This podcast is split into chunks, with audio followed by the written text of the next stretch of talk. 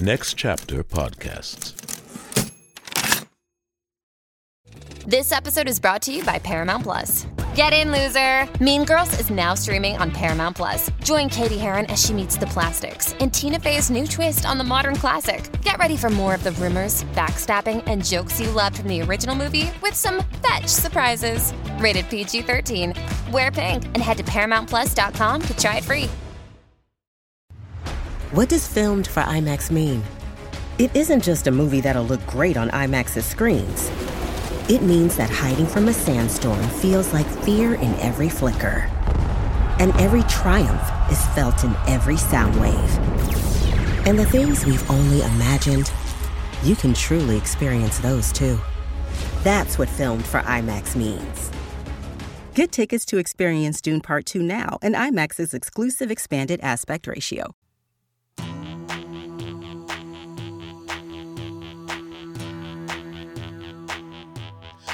The 500. The 500.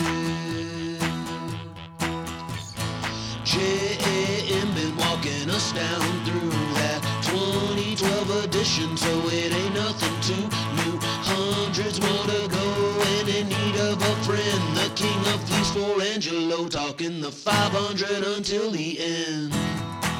Talking the 500 until the end with my man JM on the 500, talking the 500 until the end. A picture of you in your birthday suit. Sat in the sun on a hot afternoon. The song is Picture Book. Picture. Picture Book. It's by the Kinks from their 1968 record. The Kinks are the Village Green Preservation Society. It's also number 258 out of 500 on the 500 with Josh Adam Meyers. What's up, y'all? Uh, thank you for tuning in to the only podcast where comedians going through Rolling Stone magazine's list of the 500 greatest albums. And uh, if you're looking for facts, if you're looking for great discussions by people that know shit, this isn't it. Just two guys having fun. All right? Done. Every Wednesday, we publish full episodes to Patreon, so subscribe and support the show. Patreon.com backslash the 500 podcast. You support the show, we keep going. It's a beautiful thing.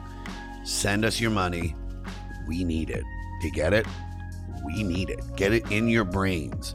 If you're listening and you do it every week, send us your money. Okay?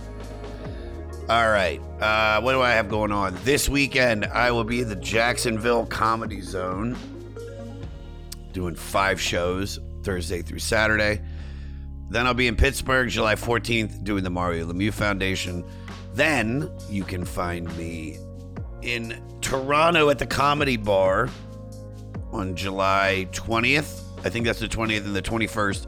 I will be at in Canada at the Levity Live. Yeah. Oh, and then July 16th, I'm doing the nine year anniversary of the goddamn comedy jam at the comedy store. Come out. It's going to be special. And you can get tickets to all that shit at joshadammeyers.com. And then July 28th through October 15th, the Jelly Roll Tour, the Backroad Baptism Tour. I am hosting with my band. It's going to be a trip. 44 arenas around the country. Come out. Come out and see me. We're going to be doing a lot of fun shit. So we want you there. All right, the Kinks. This is our third Kinks record, I'm pretty sure. Second or third. And man, oh Manischewitz, do we have a doozy of a guest for a doozy of a record. This dude is uh, somebody that is one of my favorite character actors, one of my favorite people that we've had on the show, the one and only Kevin Pollak. You've seen him in A Few Good Men. You've seen him in The Marvelous Miss Maisel. You've seen him on Usual Suspects. He's got a new podcast where he's rewatching Miss Maisel. It's called My Miss Maisel Pod.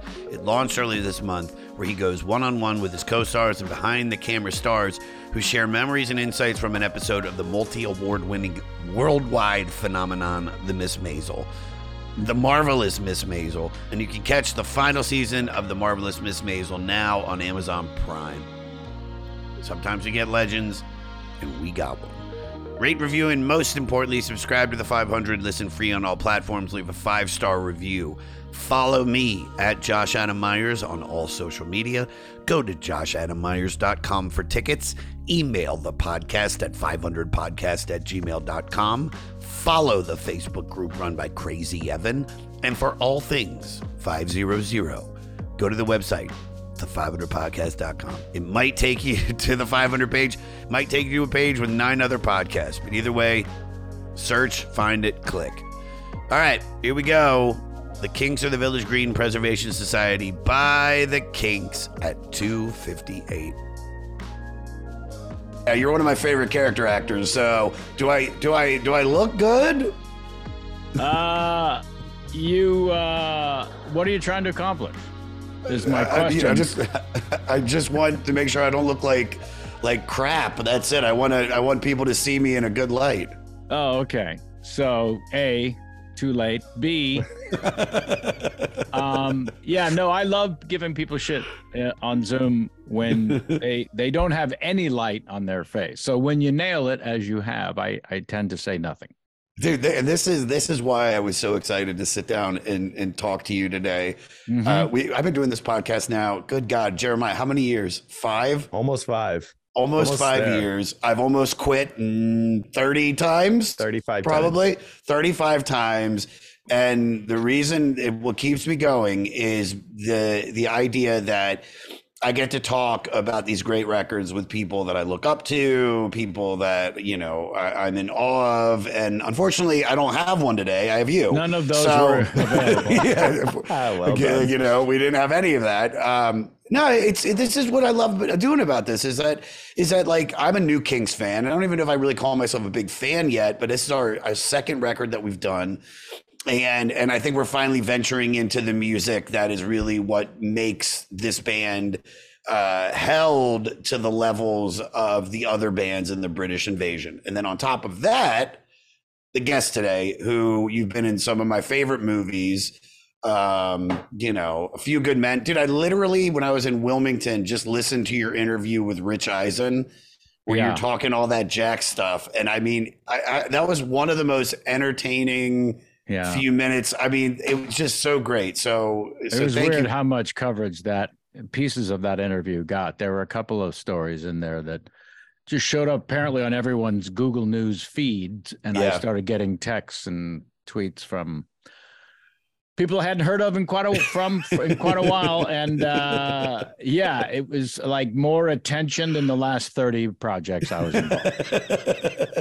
it's just the power of the internet, man. One thing gets gets brought up into your you Yeah. might enjoy this Yeah. feed, and and next thing you know, you're getting noticed on the subway. Uh, you know, and you're just trying to go to Yeah. Morton Williams. That's Um, right.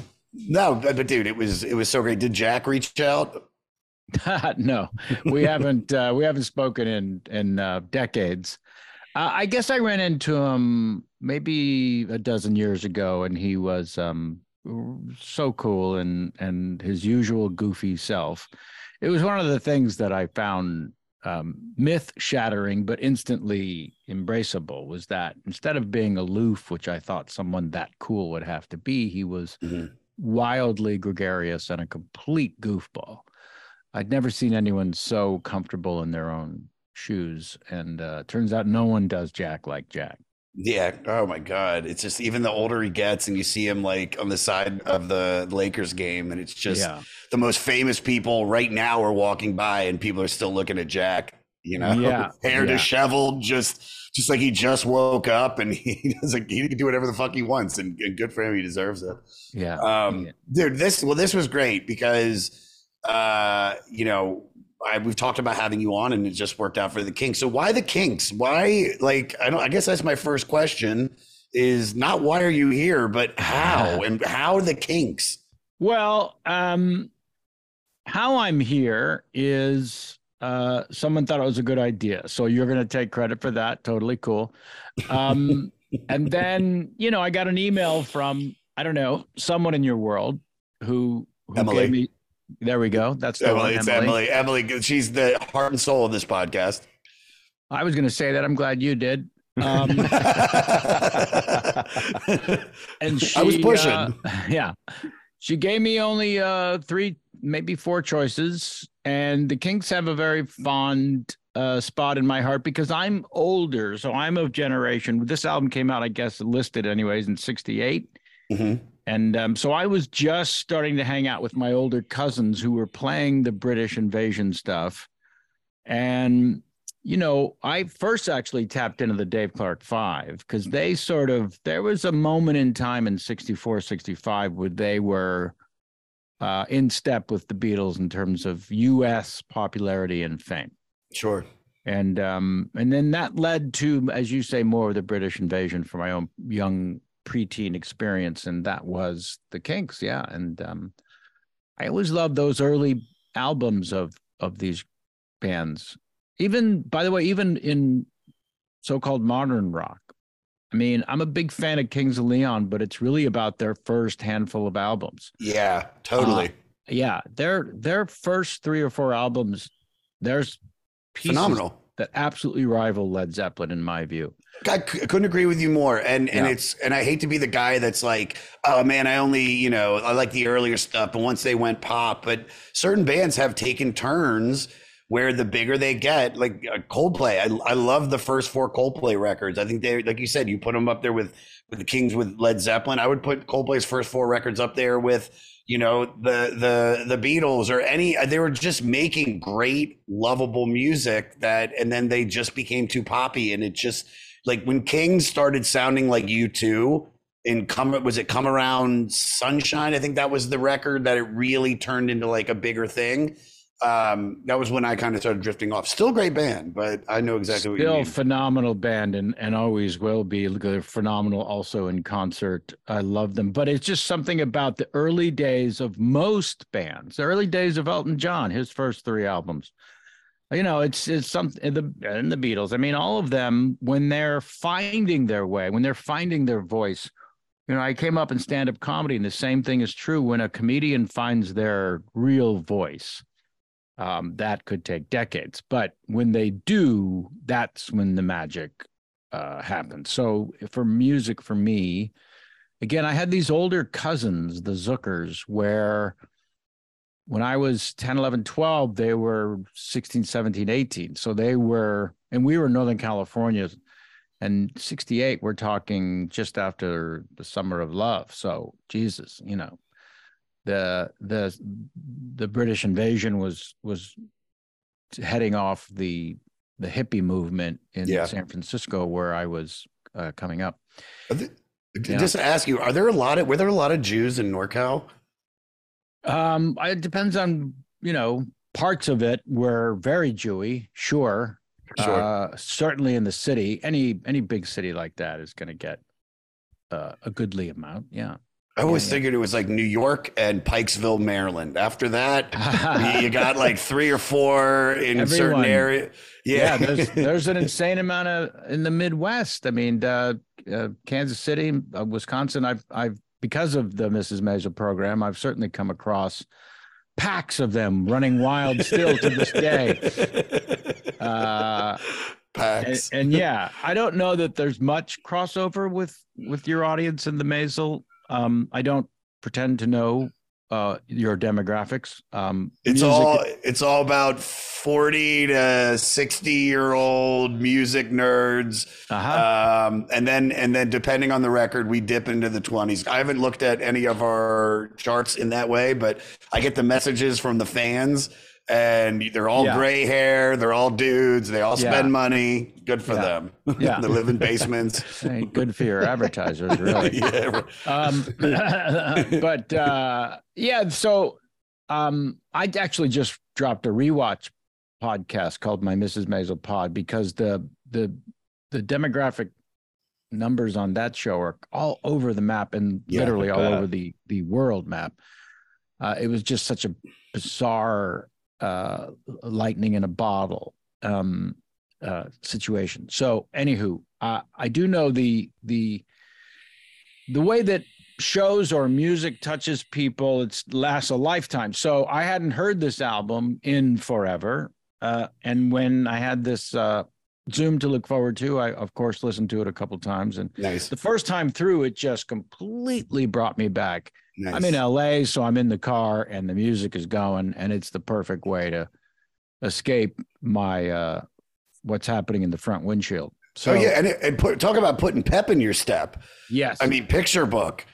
It, it's. I Oh, just walked. So I, so, my, so I've been listening to it on and off, and I, I just went up to the AMC. My dog is she has she has a bad heart, so I took her to the cardiologist, and we she's fine though.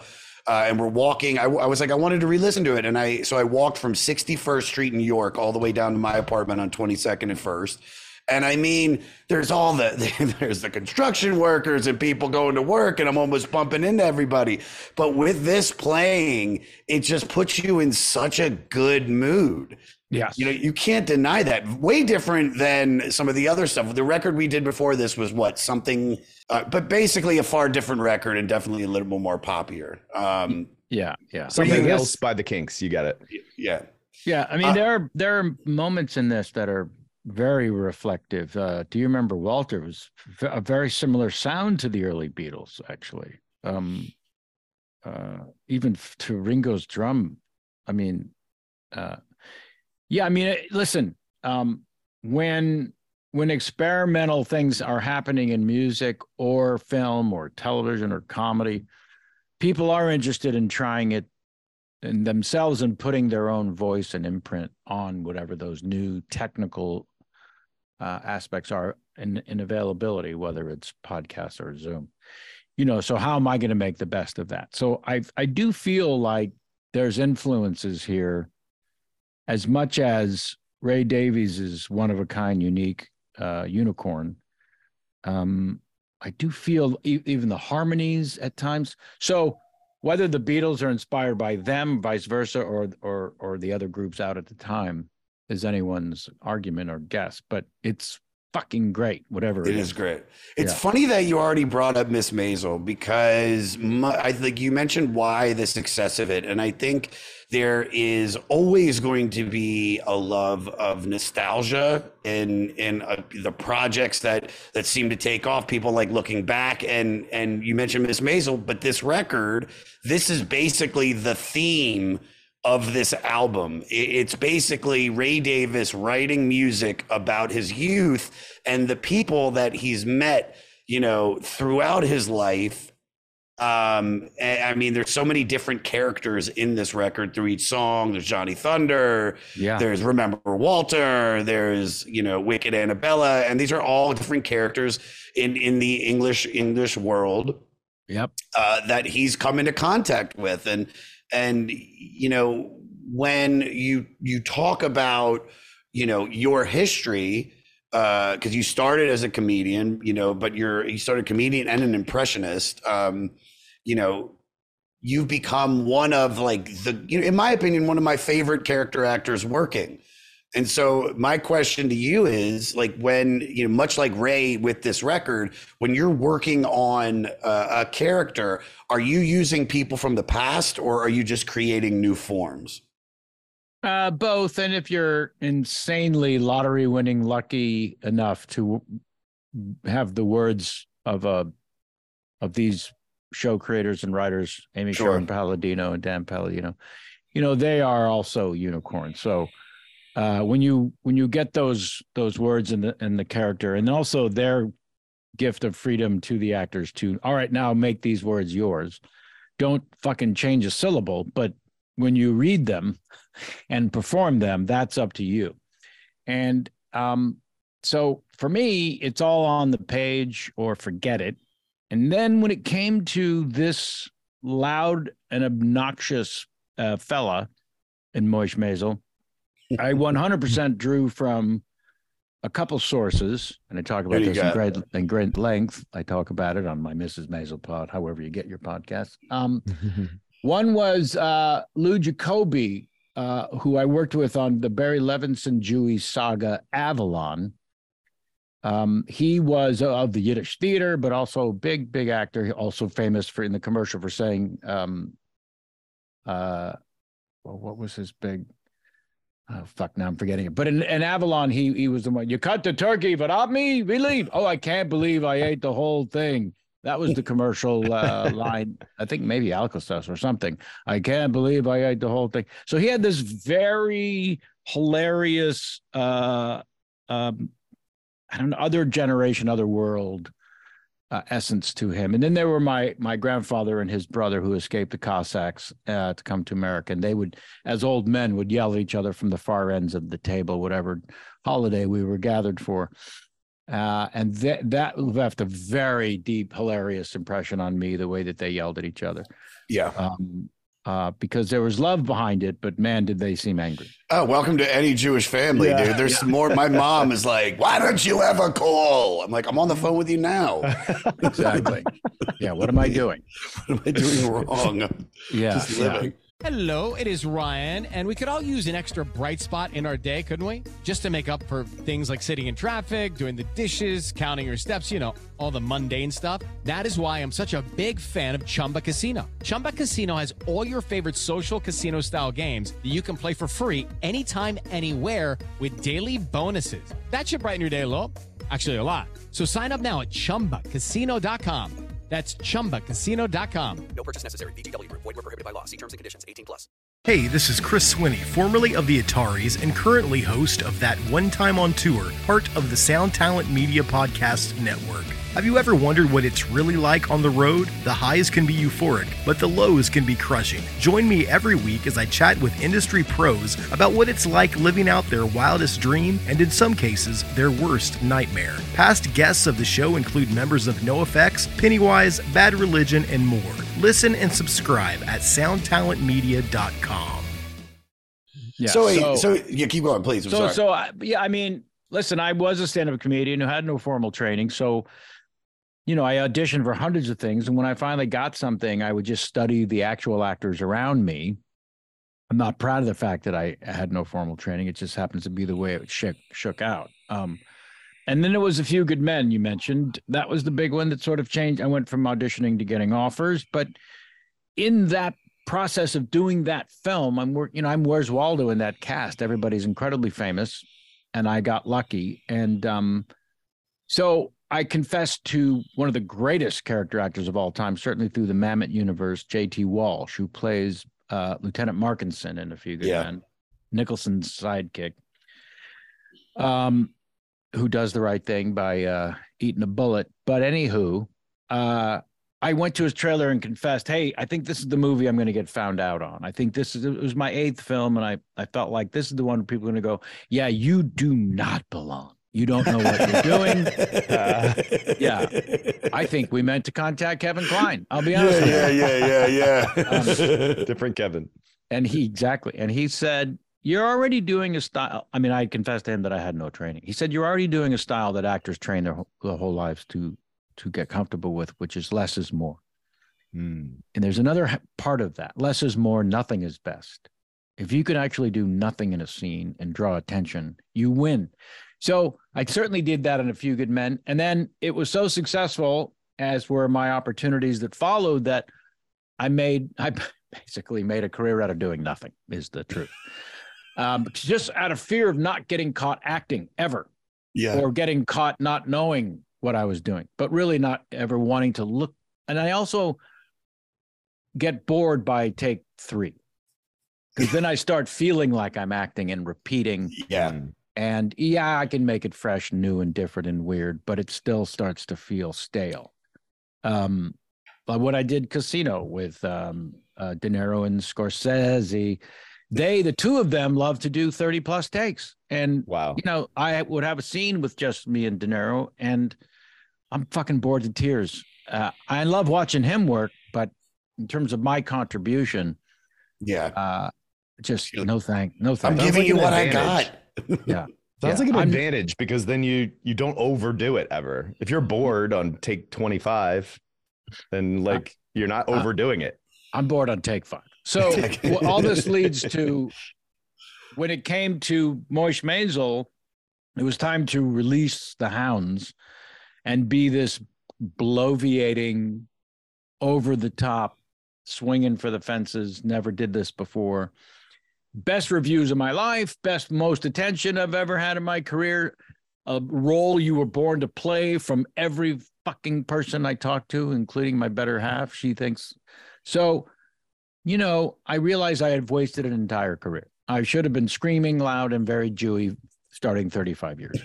No, There's something about the gray hair and the Jewish screaming that really that's what sells it, dude. I mean, Christ, you dude, you worked you worked at Avalon. I mean, that's a, there's a lot of Jewy screaming. Maybe not from the main characters, but definitely you see in the Yeah. background actors. Barry was probably like, "Yeah, just you're arguing over over babka or something, and just go." And then they let him have it. Yeah. Um, no, I I- look. It, it's it's you know, looking back on on the, some of the projects that you've done, and then we're talking about this record being about the nostalgic world that that Ray grew up in. uh, It's almost perfect that you're the guest today. Um, you know, well, I- will also say, you know, Please. I did, I, if I may, I directed this documentary, technically still available on Amazon, called uh, "Misery Loves Comedy." The premise being, do you have to be miserable to be funny? And I gathered sixty annoyingly famous funny people and interviewed them. It's a Talking Heads documentary, but okay. but I really wanted to know, you know, in a in a in an ocean of hey, look at me disease, and Facebook certainly proved everyone suffers from it. Um, but those of us who choose it as a profession with a guaranteed 90% ratio of rejection, certainly coming up. Um, who are these lunatics, these maniacs that put themselves in, uh, uh, on the absolute most vulnerable stage of, hey, look at me, and then want everyone's attention? You know, um, it's lunacy. So, so to be that uh, en- entrenched with other artists who also suffered from this, and then the question coming up: Do you have to be miserable to be funny? Well, the truth is, be it a comedian or a songwriter, or a painter or what have playwright, you have to have suffered misery, and then articulate it either beautifully, brilliantly, or hilariously. No, we don't want to actually see you in pain on stage. Uh, what we'd like you to do is to either show up a mirror, pull up a mirror to our own pain, or share your incredibly intimate pain that we can only go, oh, Jesus, you poor fucker. Yeah.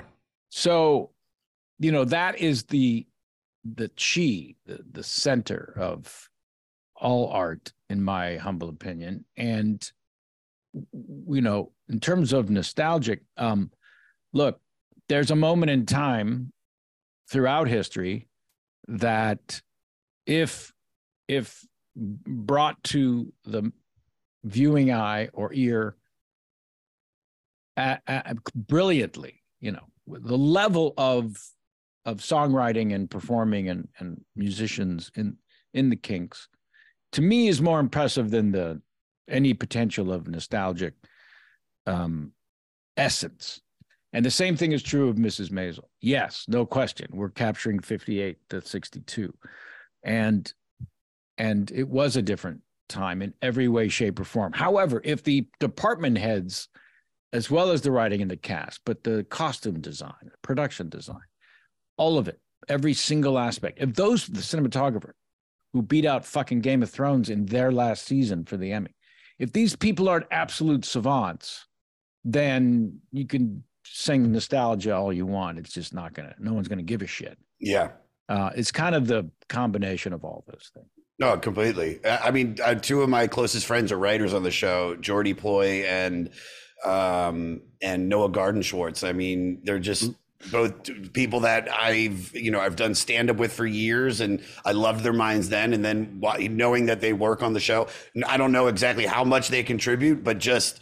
It, it, it's like knowing that those are the two writers that I'm friends with. I'm like, oh, they're in really good hands, and and I think there's, I think there's also something, you know, when you talk about stand up comedy, you know, a lot of people forget about the Lenny Bruce years and how important all of that was to formulating into what Carlin was going to do and Pryor was going to do. And, you know, I mean, I mean, Christ, uh, like on my arm, I have tat- I have half of Lenny Bruce's face tattooed there because I was always fascinated by what my dad said. And then, you know, you talk about pain, you know, Jews uh, we've been through some shit. So we, you know, we what do we, what else are we gonna do to other than than just be depressed? We might as well make light of you know of of what the world and and bring joy to others. You know, through what we've been through. I mean, you know, Mhm. I, I yeah, feel like that's also there's a universal element no matter where what part of the world you came from because the difference between an italian mother and a jewish mother is um, almost non-existent Yeah. and then if you drill down into the greek mother and and and continue on from there you're going to Yeah. find a universal theme and so one of the things in the documentary was um who's your who's your daddy and or mommy and and the whole chapter was about were your parents loving and supportive or did they say what the fuck do you think you're doing? And and it's varied. It's all, up and down the scale. Um i was insanely lucky. I was lip syncing an uh, an album in my own private world. My mom brought home a comedy album and my i watched it played on this seven foot wide stereo hi-fi piece of furniture. Um and i watched my parents laugh uncontrollably in a way that i'd never seen them laugh before. And it was almost unnerving at first like oh jesus are they having some sort of seizures? Yeah. um because it's so involuntarily right? That's that level of laughter. You so when no one was around i would put the album on i would listen to it over and over and over again. And then i wanted to be the person telling the story ultimately uh uh you know psychology 101 would say be the one to make my parents laugh Yeah. um, and then I would stand in front of the stereo and lip sync. Now, I I didn't think I had created lip sync. I didn't know anything about lip sync. I was just playing, pretending I was the one telling the story. And my mother, quote unquote, caught me.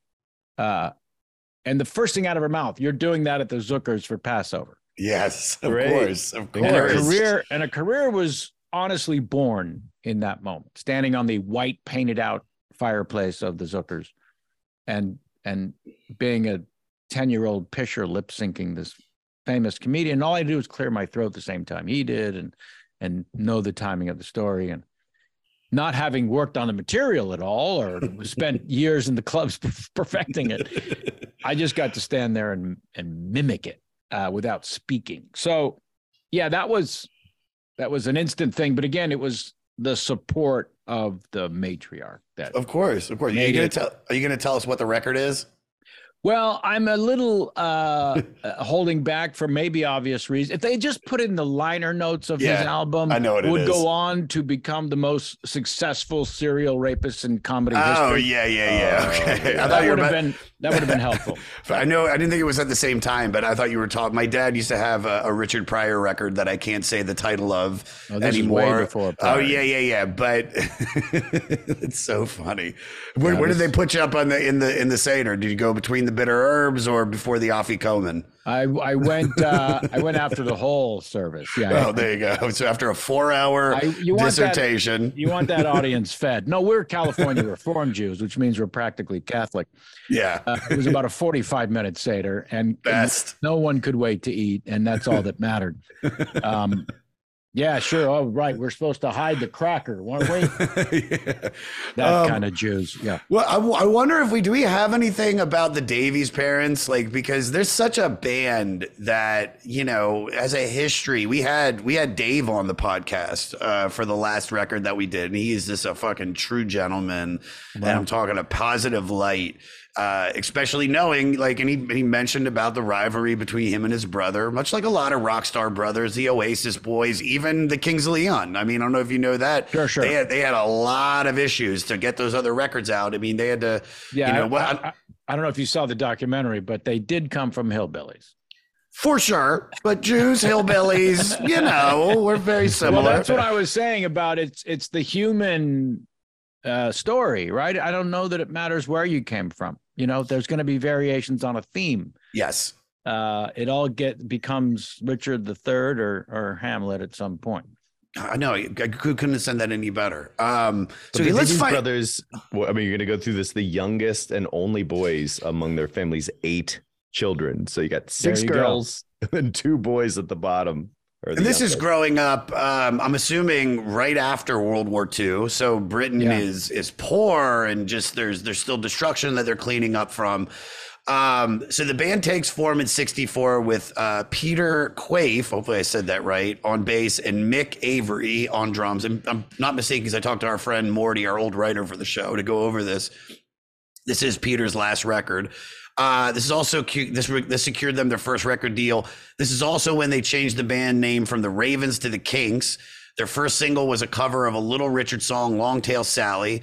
Also recorded that year was the iconic "You Really Got Me," um, which is actually funny. I, I I know this is a little off topic, but I'm gonna I'm gonna name drop. But uh, when I started getting into the the the first record that we did before this, I I started listening to other King songs, and I love the song Lola so much. And I So send good. it to I send it. Well, dude, you're not gonna like what I'm about to say. I Uh-oh. send it to Marc Maron.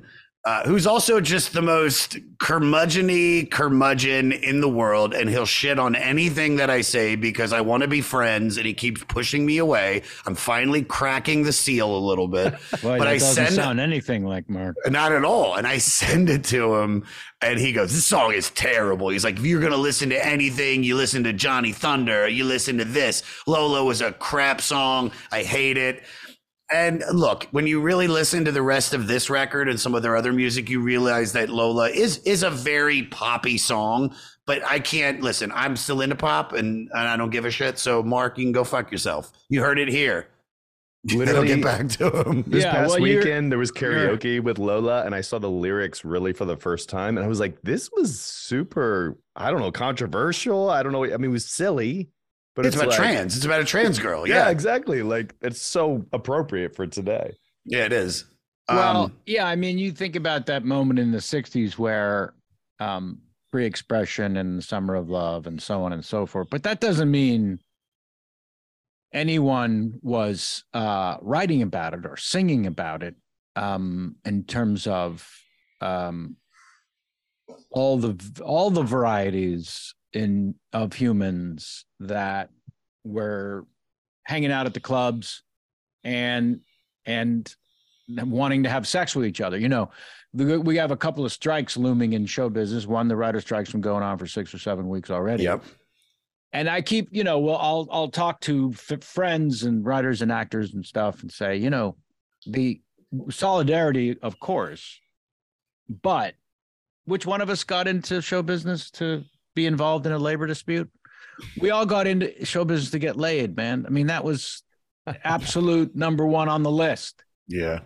so so to write about it you know with the full freedom in the 60s to write about it right there was no groups waiting to judge you and tell you and censor you and tell you what you couldn't couldn't say um you know you have to i think factor that in and i don't know that it's just poppy. I i think it's also poetic. I think i'll tell you what as a child when the fucking song came out which mark Maron wasn't um it's different when it comes out and slips into your your uh, radio first and then a friend's album in their home and you're sitting down and listening um while trying to figure out what is what what is he talking about first of all? I'm 12 Yeah.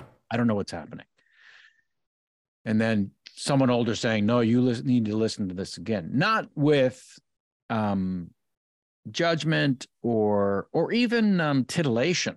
Just there's something going on here in this song. So it may have become extraordinarily poppy in revisionist um because mark's at least 10 years younger than me. Um and uh way more educated in the world of music as are you both but i can just tell you just from the perspective of being uh, of a certain age when this song and these other songs came out and, Yeah. and, and what it meant and what it meant to driving around in my car the last couple of days listening to this particular Kinks album. It just took me back to a moment in time. Uh, oof. I mean, it's the nostalgic feeling is uh, make make uh, make that kind of art again without restraints and self editing. Yeah.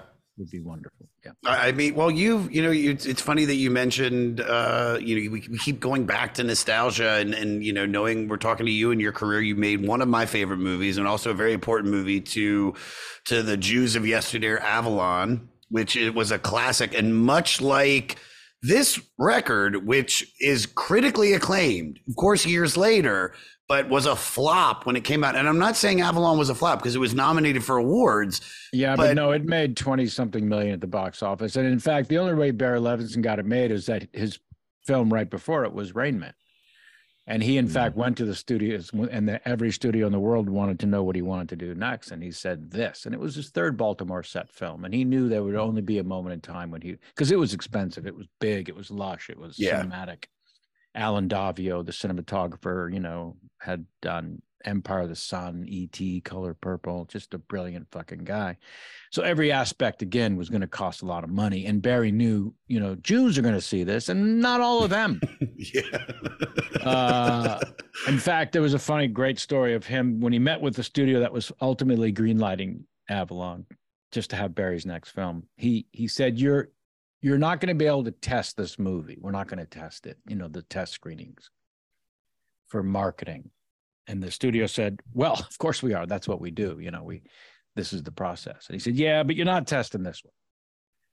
And they said, "You know what?" He said, "It's just too personal. It's too small. It's it's not it uh, here's why you're not going to test it and he hands them a three by five card from a rain man test screening where uh, on on which a audience member had written as their response to seeing rain man in this test screening environment. They Yeah. wrote i quote hey why didn't the little guy just snap out of it?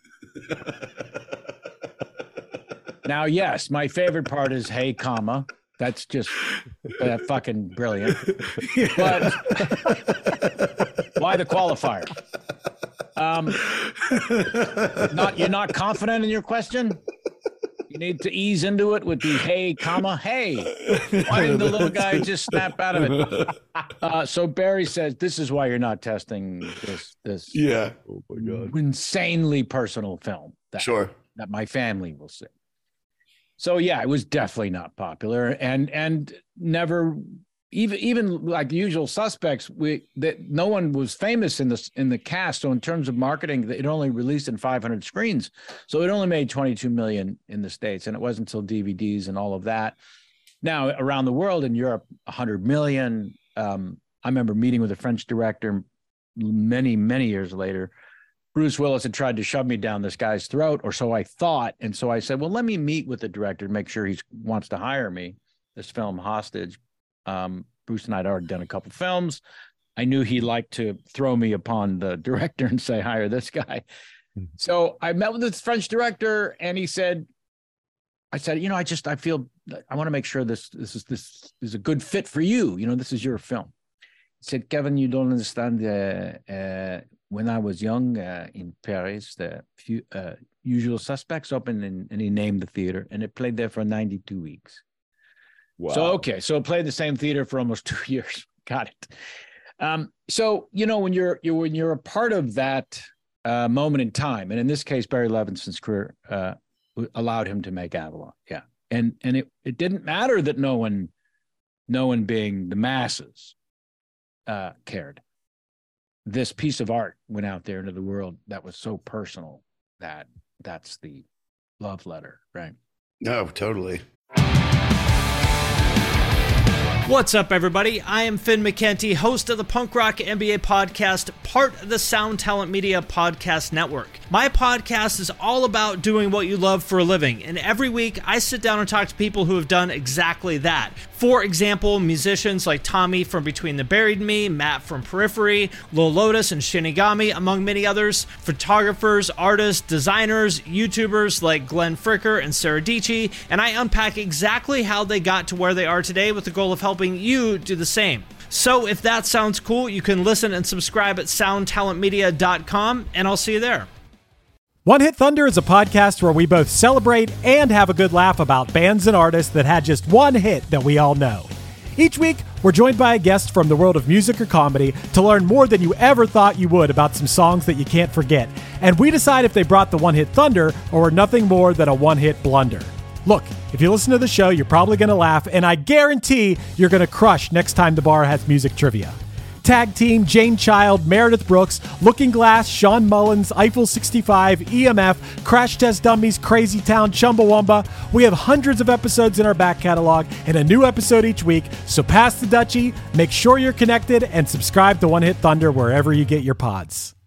I, I love, I love, because I have all these questions. I'm trying to, because I've been trying to figure out the correlation between this record and figuring out ways to ask you questions about the movies that I fucking love that you've done.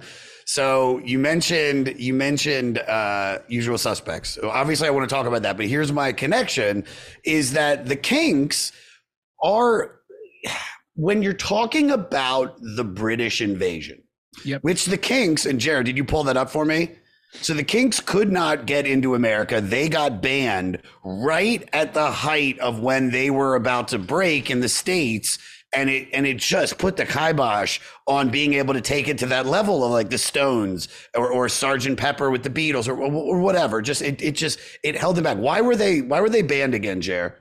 So, following the tour of the U.S. in the '65, the American, excuse me, Federation of Musicians refused permits to the group to appear in concerts there for the next four years, effectively cutting the Kinks off from the main market for rock music at the height of the British invasion. Although neither the Kinks nor the Union revealed the specific reason, at the time it was widely attributed to their rowdy onstage behavior. There was an incident when the band were taping Dick Clark's TV show Where the Action Is in 65 that led to the band. Ray Davies recalled in his autobiography, some guy who said he worked for the TV company walked up and accused of accused us of being late. Then he started making anti-British comments, things like just because the Beatles did it, every mop top, spotty face, Oh. limey juvenile thing. I thought it I thought it was gonna be like, your food's terrible. well, that would be true. Uh, and he said, come over here and make a career for himself. Subsequently, a punch was thrown. So it doesn't say which Davies or who threw the punch in the Ray. AFM. It's band. Ray. It's definitely not Dave. Dave's a Dave's a pacifist, dude. He's he's adorable. Right. Yeah. So it says fi- it goes back and forth five or four year bans. So, sure. how So they so they lose out on being able to come to the states. Well, first question, and then I'll get into the one where I'm going to throw this to usual suspects. Is is do you think if the if the Kinks don't get banned, with your knowledge and what you know about you know some of these bands, do you think that the Kinks would be in that discussion much Of higher? When- yeah, I do too. course, Like of course, there's no question about it. Yeah, no, they they had already made an impact. I mean, you don't in '65. You see, you know, as you mentioned, getting that TV appearance that that doesn't happen without reason. And um, the album that they were, you know, touting or touring or whatever, um, was insanely impactful, regardless of what was happening with their visas. Those of us who were listening to the music at the time weren't aware. We were just hearing, you know, albums that they they may not have shot up the charts and reached numbers that the label wanted, but to those of us who were 11, 12, 13, 14 and trying to find out what what the next music was, those albums find found their way into our lives sure, Sure. in sure. a big, big, big, impactful way. And I can tell you that within the same breath, you would say the Beatles, Dave Clark Five, and the Kinks, for sure. Uh, completely. especially where fi- you grew up in San Francisco, I'm sure it reached you. Um, but this Oh. is so usual suspects, isn't it? Because it's a cult album. It didn't reach these chart. Top no, it didn't. But but this is where I wanted to find. This is where I was finding the connection. Is that when you're talking about the usual suspects and you're talking about that era of film in the '90s, where where it seemed like the major studios were finding these more independent sub sub. Uh, you know, like like Miramax was starting to grow, and and Fox Searchlight, I'm pretty sure, and they were basically giving people like some these auteurs some money to make movies where you have Pulp Fiction and Reservoir Dogs, and and then you have Usual Suspects, which is this little movie, like you said, it, it wasn't a huge release, but it's when you talk about those movies from the 90s, you have to put Usual Suspects in there. I mean, I mean, Christ, like Chris went on to win the Oscar for it but it's also like I think probably one of the biggest turns in a movie up there with The Sixth Sense. Um, Totally. And so and so where the Kinks were able to hold their own, where Rolling Stones are doing, um, I might fuck the album title up, Your Majesty's Satanic Service, which is kind of like their Sergeant Pepper, and the Beatles are doing Sergeant Pepper, and now you have the Kinks doing the Village Green. You know, I wanted to find out when you're working on the usual suspects with tho- that caliber of actors, where some of those dudes in those scenes are basically chewing on the scenery. Benicio del Toro and and uh, Baldwin, and I mean, how did you find a way to hold your own where you're just as good as any of those dudes in that movie? So what what was it like do working Well- on that and being able to work with those level of actors? Yeah, I'm still in the throes of less is more. So that's all I'm doing. And Yeah. also the idea of me, the comedian in my mind, playing a sociopath criminal is laughable. So I'm really underplaying to not get caught and have anyone say, Who let this fucking guy in here? Yeah. Um, and yeah, so uh, in terms of Benicio del Toro, uh, completely unknown, he had been in the Peter Weir film about the plane crash with Jeff Bridges, and uh, very small part, very very small. But people started to go, hmm.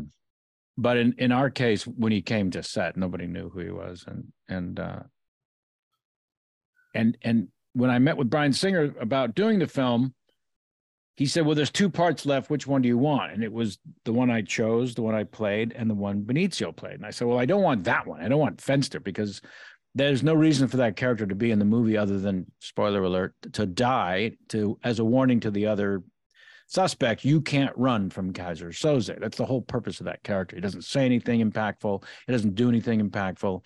He's McManus's sidekick. He's he's barely there. Yeah. I don't want that one. And then Benito comes in and instantly steals every scene he's in, and is the most arguably the most memorable uh, character in the film. Sure. But but they uh, they decided not to tell we the suspects uh, what Benicio was going to do to try to get a real performance in the very first scene we all did together, which was in the lockup uh, after the poster one sheet police lineup uh, image and seen We're in a lockup together, and it's where we ultimately decided to do a heist. But while we're just there, the first time Benicio speaks, his character, my character says, What the fuck did he just say? And Yeah. it wasn't me improvising, which I did a lot of to the point where I asked Chris McQuarrie to drop his Oscar one week out of 52 every my house because every film, every line that you would quote back to me from that movie is one that I improvised. I But love it. It's still the best it. script I've ever read. So, um, so I say, what the fuck did he just say? Not only was it not scripted, not only was it not improvised, it was me, the actor, breaking the scene and saying to the other actors and the director, "What the fuck did he just say?" Yeah. As a way to say, "What are you, what are, what are you doing?" Yeah. Yeah. Um, and Bryan left it in the film. It's in the movie. My character says, "What the fuck did he just?" I love it. Um, but yeah, stole every scene by far. I mean, look, the film is is, is an absolutely perfect example of lightning in a bottle. Completely. And I tell people that, and then I say, if you need further proof, you needn't look any further than the fact that Stephen Baldwin is great in the film. Because he is. He is. He is. Yeah. You can't take so you knew it a second you saw that script. That was handed to you. You probably read it in one sitting and were just like, fuck Well, yeah, I, I- need to be in this. Well, that was 94 we shot it. So after 92, I finally had offers. And so, you know, the agent and I would get on the phone and we would go through, he would tell me what the offers were and tell me what, about them, you know, and you're always interested who's directing, who's who else is acting and who wrote it. Yeah. What are the elements? And he then he would kept saying there's this other script that you really have to read called The Usual Suspects. I said, "Well, who who's directing it? Someone you've never heard of. He's 25. Great. What else is on the list? What else is on the stack? No, no, you got to read this. Okay. Well, who wrote it? Another guy, 25, you never heard of. Terrific. What else is on the stack? Oh, You have to read this script, Usual Suspect. Who's in it? Uh Stephen Baldwin. well, no, at that point, idiot. at that point, it was just Spacey and Gabriel Byrne. And Spacey was a character actor like me, but he hadn't even done anything to the anywhere near the level of a few good men. So he was Yeah. much down the food chain than even I was, just a character actor who was starting to work a lot. Um, and Gabriel had done Miller's Crossing, which if you were a fan of the Coen brothers, you loved. Love, it's a great film. But but it made no money. So he wasn't even a movie star in any way, shape, or form. So I just kept saying to my agent, yeah, yeah, what else is on the stack? I'll get to it. I'll get to it. He just kept hammering me over weeks and weeks. And finally I said, okay, you know what? I can't have this discussion anymore. So I'm going to read it tonight. And I got to page five and I called him and said, tell the in. director I'm in. Yeah. Hell yeah. Page five. That's insane. That's yeah, before the turn. I know you're goddamn right. I, well, it's you know, there's there's like, you, you- was it the, just the the pacing, or was it just what you were envisioning, or was it just word for word Well, perfect? yeah, I mean, well, here's another perfect example of my alleged uh, improv that not only made everything better, but you bring the Oscar to my house one week out of the year. Uh, in the in the in Stanley the, Cup. in the montage, exactly the montage of us each getting individually arrested and gathered up. My character's in a garage. He's working on a car, and the, garage door behind him opens. Five officers rush in. He adjusts the side mirror to look at them and help the camera angle see them through the side mirror. And then I wipe my face with a hand towel and I throw it at the side view mirror to cover up the lens so that we can transition into the next uh, piece of the montage. And then when we shot it and the guys rush in, I said, because they took the fucking trouble of miking me, even though there was no lines written. Yeah. I said, Are you sure you brought enough guys? And that's Yeah, in the movie. Yeah. Yeah. Yeah. Uh, just great. another, just another example. Um, but, but yeah, so it was a scene like that, a montage like that, that takes place in the first handful of pages. You know, Thoughtful. and maybe it wasn't five. Five Five's a good number for the story. It might have been eleven. I just remember it was a very short number of pages before I stopped and called. my- Yeah. Yeah. and, And, then also um, you can just tell as a as a as a writer you could just tell there is a style there is a pace there is a, the same thing with mrs maisel you know you just you just yeah. you just read and it's almost like nobody really talks like this ooh this should be good you know it's uh it's grounded in a sense of of real people but ev- everything is heightened and everything is moving at a pace you're not accustomed to and it's just compelling you can't wait to get to the next page Oh, I bet. and that's I bet. reason. That's No, the- completely. And being that we we're we're I'm gonna still keep it in nostalgia, but being that we're getting close to the ending, and I and I we'll get to your favorite songs and all the other crap we do every episode. But I, this is this episode's for me, everybody. You're in one of the I when we talk about nostalgia, we talk about what what Ray and Dave were writing about this record. You are in probably one of the most nostalgic nostalgically casted films of all time with the Grumpy Old Men franchise. And you know, Uh-huh. you you were you play Walter Matthau's son in it. Um, I, I gotta know because you're, I mean, legends, legends of the entertainment industry, and Yeah. you you just you get to be a part of that.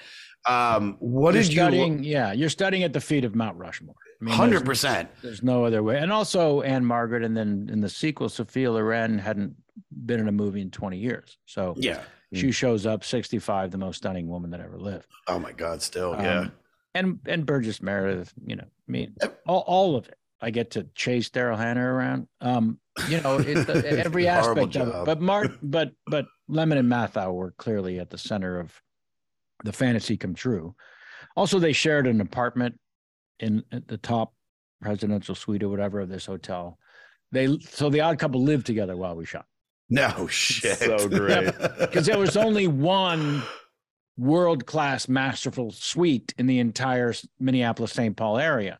Yeah. And so their front people found this place and they were kind of going back and forth about which actor was going to get it. And Walter and and Jack got wind of this and found out that there was another master bedroom at the other end of it. And so they said, "Well, we'll both live there. Let's do that." Oh, and there was a piano in the middle and a kitchen. Sure.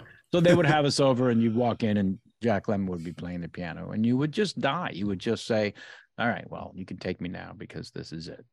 What did you learn? What what was like, you know, what was your favorite story? Because I mean, you must have seen so much being on set or heard them talk. And I mean, in that situation, it's like when you get around those comics that you look up to, you just you just let them talk and, and ask where you can. Yeah, I mean, Jack Lemmon be, became very well known by everyone who worked with him to say to himself for no one's uh, uh, entertainment right before. I mean, in the, the process is while you're getting ready to shoot the moment in the movie or a television show. The actual technical process, folks might know, is the actors are on their spots, they're ready to go, there've been touch ups, they're fine, they're good. Uh, everyone's signed off, cinematographer, everybody's happy. And then the next steps are the sound, the first AD or second AD, usually the first will yell, roll sound. And now we're waiting for sound to say speed, which indicates sound is good, we're ready to go. And in that nanosecond before the next step that happens of the director saying action, Jack would say to himself, magic time. and uh, it was so small and it was so personal. It was just all his, but it became sort of legendary, I would think, among people who worked with him. Uh, did he say magic time before every take? Yeah.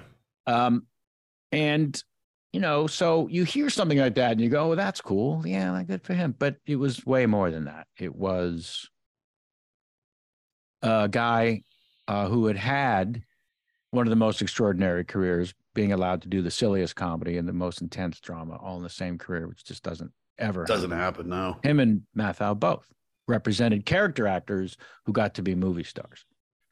Um, neither one classically handsome in any way, shape, or form. Matthau was born with the face of a basset hound. So Yeah. where's he going? Uh, but so after this historical Mount Rushmore career, Lemmon is saying to himself in the three seconds he has before this is it and action. Remember why we're doing this. Why Yeah. you're here. Why you're here. Uh, it doesn't matter which take this is because he did it every take. Um, so that was a phenomenal lesson. And then the lesson from Matthau was uh, to always have fun. There's no point in doing any of this unless you're having fun. Hello, Tom May here, host of Future Friday. I've spent the last 15 years on the road with my band, The Menzingers, where I've met all kinds of wild and fascinating people. So I started a podcast. On Future Friday, I talk to fellow musicians about the moments that made them, their passions outside of music, and the curiosities that tie us all together. I've also talked to the likes of UFO researchers, magicians, soldiers, and documentary filmmakers, and I'm constantly searching for folks that can shape and change our view of the world. You can check out Future Friday wherever you like. Hundred percent. That my therapist, uh, you know, was more of a spiritual guide, but I call him my therapist just so, so I don't get people laughing at me for my new age healing that I do. But before all my my my Comedy Central special taping, uh, I was extremely nervous. It was like the jokes just weren't hitting in the weeks leading up to it because I was too in my head. And he said to me that day when so we had a session, and he was like, you know, don't forget, man, what, what's your intention to do that? I said, I just want to have fun. And he goes, be right before you go up, take a second, set your intention, and go have fun. Because that's what you're doing it for. It's not for them. It's not to get the adulation and the laughter. I mean, of course, that's our job, but just that's what you're trying to get out of it. I want my, I can only control my experience, so I mine as well. And it's like what Yeah. we do as comics is fun. As actors, it's fun. We get to play pretend. We get to make people laugh. And when you think about all the other shit, you know, it can make it just takes away from it. So it's like if you whittle it down to just, man, I'm grateful I get to do this. This could be my last show. You have no idea, you know. So so go up and enjoy it. And I It's love ma- that that Walter said that. It's magic time. What was your favorite story from from working with those two guys? Um, they had us over for to watch the Academy Awards, uh, the main cast, and we sat and watched. And it was the year that Marisa Tomei won um, my cousin Con- Vinny, yeah. controversially from four British actresses in the same category. Um, and you know, I we're we're we're we're a gathering of artists. So we were while they were listing off the nominations. Oh, I worked with Joan Plowright in Avalon, and I worked with everyone saying who they love, and No one's talking about Marisa Tomei, as wonderful as she is Yeah. in My Cousin Vinny, and hysterical as she is in My Cousin Vinny. We're talking about the Academy Awards, and it's not going to go to the comedic performance. It just Sure. isn't. Yeah. So when they announce and the winner is Marisa Tomei, maybe there's 11 of us. There's a, a cacophony, an instant outcry of idiots. Uh, what the? How did, you know? And Matthau is just sitting in his chair. He hasn't moved. His facial expression hasn't changed. He's waiting for the idiots around him to shut the fuck up, which takes at least nine minutes. He hasn't moved. He's three feet in front of the TV in the, in the armchair with the sad sack basset hound face. He's Yeah. finally, the cacophony grows to a silence. And he finally says, I'll sell my Oscar for 35 cents.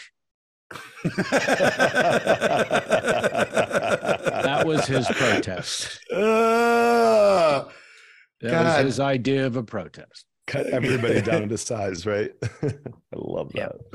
Nah, it, that, dude, that's that's so great. You know, I, I with the movies that you've been in, I mean, are some of my favorite movies. I remember watching the getting the the initial reaction of uh, of the Usual Suspects with my dad. My dad almost shit himself. Yeah. Um, you know, I I saw Casino in the theater. Uh, you know, it was one of still one of my favorite movies. One of my favorite airplane movies to watch because if I'm going across country, it's about almost three hours. So I know if I put it on, if I wake up at a certain part, I'm like, all right, I'm an hour and a half in, and then I can go back to bed. I have an idea.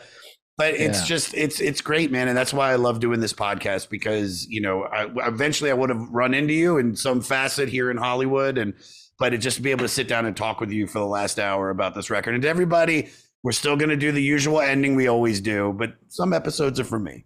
Kinks rule. We're not taking anything away from the Kinks, but I want to find out about usual suspects. Um, so Kevin, thank you for coming on. First and Sure. foremost, you you rule, dude. All right. What is your favorite song on this record? Do you remember Walter? I do. Yeah, I- it's it has a a very um like I was saying earlier, a, a very um in some ways unusual sound and in other ways uh influenced and inspired as as was the moment uh, that the Beatles and and others were as you say doing their Sergeant Peppers and and um so yeah it has it has all of that and it just was became uh, the epicenter of the album for me in terms of going back to being 11 years old and hearing this album for the first time Do you think that this this album deserves to be in that discussion when you're talking about Sergeant Pepper? We're talking about Your I Majesty's mean, it Satanic Services. on it depends on how highfalutin and self-important the person is you're talking to. You know, in terms of the of a conversation. yeah. You know, if, if yeah, yes, yes. I, I do too. I do too. It's you know, whereas like I was talking to to my friend about this album, and you know, where he said where I think the Beatles made a little bit different, whereas this record is different, is that this is one fully formed. Like every song has a very similar flavor to the last song, but different, but still like within this these borders of of the writing process. Whereas something like Sergeant Pepper would do something like She's Leaving Home, and then they'd switch to this. So it's not. So it's more of a fully balanced record of different styles that the Beatles were kind of doing, whereas this is just one solid piece. In my opinion, after he said that, I was like, it feels like that, but that doesn't mean that this solid piece isn't perfect. Yeah, I- yeah. I, I I don't actually think of this album in terms of how it compares to other artists. True. Yeah. I, I you know, the great filmmakers, for example, Tarantino, his movies are compared to his other movies. Scorsese movies are compared to other Scorsese movies. Yeah. They're not compared to the Beatles. So I don't I I'm not a big fan of that in terms of No, especially speaking in terms of what belongs in a pantheon. I I'm not gonna I'm I don't I don't uh, come to that decision by well how does it play against this other artist Sure. of historical level. Sure. It's it's uh not I don't think it's the criteria that works for me. No, I like that. Yeah. Yeah, no, I, I listen. I, I after you know, especially after talking to Dave and and hearing about like them being eh, them not being able to tour the biggest market in the world. I mean, that's that's like you know you're you're cutting somebody's foot off. It's like you can't you can't do anything. And and I mean the fact that they have three records on this list, you know, not there's there's some bands that that are ten times bigger sales and awards, and they have one album on here. I mean, you you talk about the history of the Kinks. Yep. It, it's it's there are there are some speed bumps, but if those were removed, you Yeah, know what they would be capable of doing. And that may be behind Maron's comment about Lola not being the one to listen to. Um, I agree. I I I cut my uh, subversive, sarcastic uh, comedy teeth on the early writings of Samuel Clemens, whose poppy work is known under the writing name of Mark Twain. But his early writings as Sam Clemens are fucking, you know, Diary of Adam and Eve, just Yeah. some some stuff that's just otherworldly. So yeah, do I think Tom Sawyer's an interesting read? Sure. Does it compare to uh, Captain Stormfield's Visit to Heaven? No. Um, so it may be that thing of like we were saying, those first couple albums from certain artists uh, when they're finding their voices. Ultimately, what I'm going to judge the rest of their work on, not on. other- Yeah. No, I love that. I love that. All right. Uh, least favorite song on this record. Do you have one? What What do you skip over? I think that's more of a Uh, you know. I only listened to it twice. I didn't really feel the the impulse to skip over anything as it was playing. Okay, So I I, might that. have to take myself out of the running because I, don't feel like I have a real. Opinion. I get it. I get it. All right. Then the third question: Can you fuck to this record? I ask Uh, everybody. I ask sure. Neil deGrasse Tyson. Hey, I, I don't have a problem with the premise of the question. Thank you. Um, unfortunately for you and your listeners, I don't cannot. play music when I'm fucking. No. Okay. All right. Really? Just Yep. the sounds of love. Good for you. I like dude. to be present. I, I get it. I And get if it. there's if there's this level of quality of entertainment happening at the same time, guess what? I'm not present. Yeah, I get it. I get it. I get Yeah. it. Um, could you work out to this record? And if so, what would be the style of fitness?